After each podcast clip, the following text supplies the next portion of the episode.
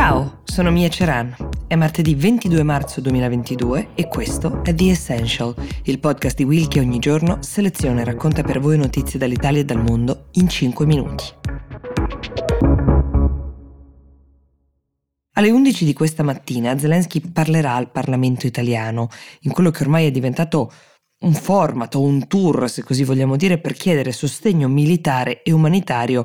Lo abbiamo già visto in America, lo abbiamo visto collegato con la Germania, qualche giorno fa anche con Israele, dove peraltro qualcuno si è molto risentito nel sentire il presidente ucraino paragonare quel che sta accadendo oggi ai suoi concittadini a quel che è accaduto agli ebrei durante la Seconda Guerra Mondiale. Vedremo quali saranno le sue richieste specifiche al nostro paese, ma intanto a che punto è la guerra? Sembra aver raggiunto un momento di stallo, con le truppe russe che non riescono a strappare qualche vittoria importante che servirebbe a Putin per sedersi al tavolo delle negoziazioni in una posizione di maggiore forza, ma allo stesso tempo anche gli ucraini non indietreggiano, resistono tenacemente. La città portuale di Mariupol, che è diventata oramai un simbolo con quel suo prezioso accesso al Mar d'Azov e la cui conquista per i russi significherebbe poter unire i territori occupati finora ad est con quelli occupati a sud, è una città profondamente ferita. Oltre il 90% dei palazzi sono stati distrutti o danneggiati, non ci sono nemmeno più giornalisti nella città, quindi si fa affidamento su notizie che trapelano da una parte o dall'altra delle forze militari. La Russia qualche giorno fa aveva proposto un ultimatum a Kiev, garantendo un corridoio umanitario per far evacuare i civili rimasti a Mariupol qualora la città si fosse arresa, questa era la condizione, entro l'alba di ieri, cosa che non è successa, non c'è stata alcuna resa. Principalmente hanno fatto sapere ai militari ucraini perché della Russia a loro avviso non ci si può fidare, perché qualsiasi garanzia e promessa fatta finora è stata poi infranta, quindi si continua a combattere. Altro teatro di guerra, molto importante adesso, diventa Odessa, la più grande delle città portuali russe, nota per le sue spiagge, per l'opera, per il balletto. È stata bombardata per la prima volta nella giornata di ieri. Invece a Kiev, dove, bene dirlo, ci sono anche delle ore in cui i bombardamenti si fermano, le persone riescono ad uscire per strada, timidamente vanno a fare le spese del necessario, magari anche a tagliarsi i capelli, cercano di provvedere però principalmente ai propri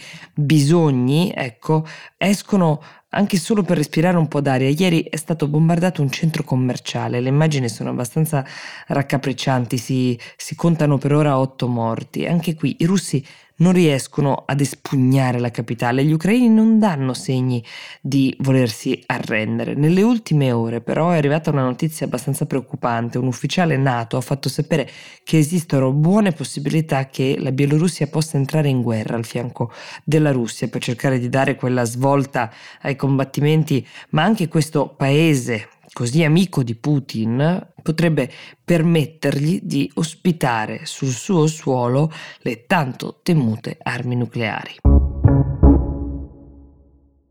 Il tycoon Elon Musk, il patrono di Tesla ma anche del SpaceX, aveva promesso che avrebbe fatto la sua parte per sostenere la causa ucraina in questa guerra, e così sta facendo. I soldati ucraini infatti utilizzano Starlink. Cos'è Starlink? È il servizio internet di SpaceX per distruggere armi russe. Musk avrebbe inviato, secondo il Washington Post, 5.000 sistemi Starlink nel paese, che hanno garantito una qualità eccellente di connessione. Questo lo ha confermato anche il vice primo ministro ucraino Mikhailo Fedorov, ma allo stesso tempo i sistemi Starlink sono un chiaro bersaglio di alto livello che i russi potrebbero essere interessati a prendere di mira e potrebbero anche facilmente intercettare. Peraltro è l'unico sistema di comunicazione non russo ancora funzionante in alcune parti dell'Ucraina, quindi è molto facilmente identificabile, tanto che lo stesso Musk ha chiesto che venisse usato